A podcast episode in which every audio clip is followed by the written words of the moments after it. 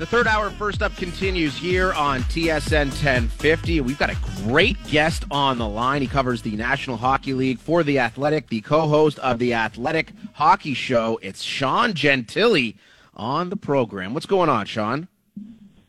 Fellas, getting gassed up this er, this early in the morning. My God, quite quite a quite an entrance. Thank you, boys. What, what time? Yes. What time does your alarm clock go off? Uh, that's classified. It, it, it was it was recent. So I'll just say that. You know, no, the, the real answer, the power move would have been I don't even set an alarm. I just wake up whenever I want. James Oh, Mirtle dude. maybe will call you, bother you with something, Sean, but uh, you I'm sure. me? Mirtle, Yeah. Mirtle's well, Mirtle's Mirtle's way too far up the food chain to bother with someone like me. You kidding me? He doesn't. He doesn't. He doesn't. I find he that- doesn't- he I find that hard Time down here. I Uh, he's a find that- peacock. You're a pigeon, right? Yeah. That's- No, no, it's the other way around. It's the other way around. So I'm sure there'll be some significant conversations happening on the Athletic Hockey Show regarding the newly formed trio of Ryan O'Reilly, John Tavares, and Mitch Marner. Sean, I mean, what a performance from that from that from those guys yesterday. I mean, it was really something special to behold. I mean, what do you make of it and how dangerous are the Leafs now in your eyes with O'Reilly and Noel Acciari as opposed to what they were before?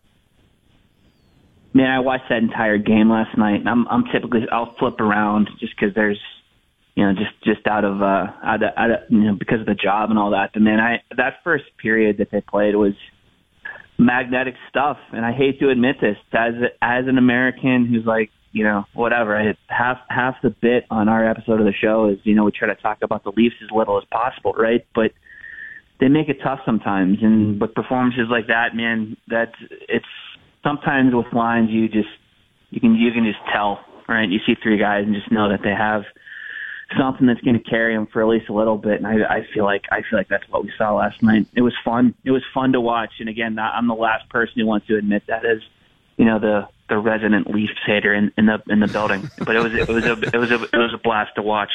Yeah, it sure was. It had its own fireworks. There was a lot of excitement, a lot of goals, a lot of action, and obviously you saw the big boys show up. But you said being an American, you you know, is there a certain team that you focus on? You know, uh, with with your your chats, you know, uh, of one of the American teams that is going to be in the mix right now come trade deadline. Like who who is your focus? Yeah, I, I think what's what's important, what, the good thing that's happened for us, honestly, just in general. This is me and you guys, and whoever, anybody who has to talk about the deadline stuff for the next ten days is, you know, it does seem like there's more more brokers that are emerging, right? There's it seems like there's more teams than maybe we initially thought out there who are willing to act as the bank for uh, for for teams who are looking to make a move and are and, and are maybe cap strapped. So I'm psyched about that. I feel like that's a positive development over the last over the last couple of days because everyone wants action. Everyone wants you know stuff to talk about, and you know, ten days out. And I know everybody was worried about the the situation, but you know, and, it, and it's always going to be an issue. But the fact that there are those teams out there that have space and are willing to use it, maybe help, willing to facilitate some deals, I think that's I, I, I think that's a positive thing, and it seems like a recent development too. Sean, you're based in Pittsburgh, and the Penguins have been a team at the deadline over the last, let's call it 10, 12, 14 years, seemingly always make an impact move, whether it's a winger for Evgeny Malkin, maybe somebody on the back end. But this year, it's been kind of weird for the Pens, right? They're kind of in that murky middle mm-hmm. where they haven't established themselves as a playoff team, but they're certainly not going to be sellers either, considering Crosby and Malkin and Letang. How do you think Pittsburgh proceeds here leading up to next Friday? I think a really interesting interesting thing to play with Pittsburgh is I don't want to say it's new ownership, right? Because Fenway Sports Group bought the team, you know, more than a year ago. But I think there, I think it's fair to say that there's some, you know, conf- maybe not confusion, but but there's it's a valid question as to how as to what the goal of that ownership group is, right? Are they willing to add on, you know, assets with term? Are they willing to, you know, bump like what's what's the approach there from an ownership standpoint? And we still don't know that because these guys are generally pretty tight-lipped when it comes to when it comes to that stuff. So that's something to consider on the Pittsburgh end of things. But you know, if you're just looking at straight elements that they need to add, there's got to be a third line, you know, forward in in one way or another. It, it doesn't necessarily need to be a center, even though Jeff Carter's been an issue at, at, at times this season. I, I, but there needs to be, you know, find find whoever whoever the the right fit is financially because that team's up against the cap and, and whoever's capable of, you know, bringing some kind of element to the third line because they've had nothing, right? You want to have some kind of identity on, on your third line, whether it's speed or whether it's, you know, like forecheck or whatever. Find some, find something that, that, you do well because that's what they've lacked really from their entire bottom six. So yeah, I, I don't know. I don't know if that guy's out there. I know James Van Riemsdyk is a name that just pops up you know, for a lot of different reasons because he's, you know, he's a pending UFA and he worked with Hextall in Philadelphia. He's a name that you're that, that you're always going to see connected to them, but they need to go out and do something because that bottom six has been a mess and and uh, and, it, and it's got to change if if they want to, you know, stay stay in this wild card spot. Sean, what's your gut feeling on how this Patrick Kane situation sorts itself out? Mm-hmm. Uh, you know, like we, we, he's gone through two weeks right now with speculation of teams where he probably wanted to go, and those two teams have d- d- decided to pick other players. Seems like he's playing mad right now, scoring mm-hmm. a ton. You know, should have had a highlight reel finishing goal last night, but what's what's your feeling on how uh, you know the Patrick Kane scenario finishes?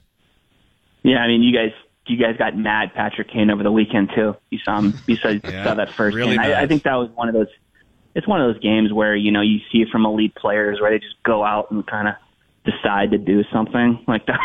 you know, where he's like, all right, pe- people are wondering whether I'm capable of, you know, producing at a high level. You know, guys, the season's been a mess for him, and I think he went out and you know, answer some questions there. But man, I, I don't know. We need we need to find out for sure that he wants to be traded at this point because okay. the way things have gone over the last couple of weeks with with the Rangers going out and, and trading for Tarasenko, I think that kind of hit the reset button there. Clearly with Kane, like he he obviously thought that that the Rangers were going to be an option for longer than they were, and, the, and that he could delay his decision you know, longer, like longer than he actually did. So for, that's step one, right? Is figuring out that this dude actually wants to be traded. But then when you try to like you, you know you mock them over to places and you see you see where the winds are blowing, it does seem, you know, with the caveat that you know one of the Hurricanes or or, uh, or Devils aren't going to end up with Timo Meier if you think they're the leader in the clubhouse. So who knows there? But it just seems like he's headed west. You know, everyone's he's he's getting you know connected with the Stars as a possibility, and the Oilers as a possibility, and you know this the the Western Conference look I think is is where where things seem to be rolling with them. But this all comes with you know the the the concept that you know he hasn't agreed to anything yet. We we don't know that he's definitely on the market. So yeah, that'll be interesting. Sean Gentille is our guest. He covers the NHL for The Athletic, the co host of The Athletic Hockey Show. Sean, let's talk about a column you had in The Athletic recently about Don Waddell, the GM of the Carolina Hurricanes, their approach to the trade deadline. I mean, they've been linked to Timo Meier. They've been linked to seemingly everybody because they've got a lot of money to spend and they've got a hell of a hockey team to augment leading up to March the 3rd. What do you think we can expect from Carolina? Do you think they'll push their chips in and really go hard after Timo Meier? Yeah, they've got money to spend this year because of the Pacioretty injury, and they've also got a decent amount of space on their cap over the next couple years, right? So they have – whether it's, you know, Carolina always, always, always values term over everything else. They're not in the business of going out and getting rental players generally. But, you know, you look at the way the winds are blowing, you look at the, the amount of money that, that, that they have to spend, and you look at a guy like Kane, I think there is interest there. And, you know, yeah, it's easy to say, like, you know, yeah, we love term on players and we try to avoid UFAs except when they're Patrick Kane. Like that's like a you know, that's a nice little nice little asterisk to be able to throw up there. But I do think there's interest there, and, and there's certainly interest in Meier. Meier, you know, whether you're talking about them or the Devils, those are the two teams that have been linked most closely with him. You know, he he add a lot to those group to to, to that group. He's big and he can skate, and he's got the he's got the player profile in terms of you know puck possession stuff that that those two organizations look for. It's going to be interesting to see to to see who ends up with them. But yeah, Carolina is Carolina is in it. They're in it to win it, and I think that's clear from what Don said to really anybody who's asked over the last uh, over the last few weeks. Sean, thank you for doing this. I just got a word from James Mirtle that he's saying you can go back to bed. You don't have to worry about working the rest of the day. So enjoy the day down in Pittsburgh. Relax, kick back, maybe throw on The Last of Us on HBO. Perfect. You know, that's a good show. That could be something you could do today. So uh, yeah, we do appreciate I, I, you doing this for that, us. I, I knocked that one out last night, so I, I got to find something else. But send my regards to James. It's been a while since I've Yes, talked to him. I said, will. very, very, very busy Yes. fellow. yes, he is indeed. Uh, that is Sean Gentille from The Athletic, the co host of The Athletic Hockey Show. Fun guy, uh, a great listen. Make sure to check him out on social media. Tomorrow on First Up, we're giving away Raptors tickets. And here's how you win them. You got to listen to our podcast. There's a hourly clue in each hour, the first hour, second hour, third hour, and the fourth. There's a clue to the identity of a mystery Toronto Raptor. Once you figure out who the player is, you have until the end of the day to enter at tsn1050.ca. You can win Raps and Bulls tickets on February the 28th. And this week only, to celebrate the new Siakam Swirl McFlurry, Mickey D's is throwing in a $100 gift card and signed Raptors merch made with creamy vanilla soft serve, decadent hot fudge, and your crushed red Smarties inspired by Siakam's signature spin move and the Raptors team colors. The new McFlurry will be available at participating restaurants in Ontario for a limited time. Not really McFlurry weather, but I guess it's always McFlurry weather. Although the snowstorm that's coming tonight, you may be looking for like a hot fudge sundae instead.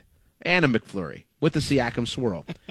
All right, we've got uh, Wake Up Woodbridge coming up. The number's 416-870-1050. How much has Ryan O'Reilly and his presence on the Maple Leaf and performance so far changed your view on what this key, what this team can do? The number's 416-870-1050. We'll take your calls on Wake Up Woodbridge next.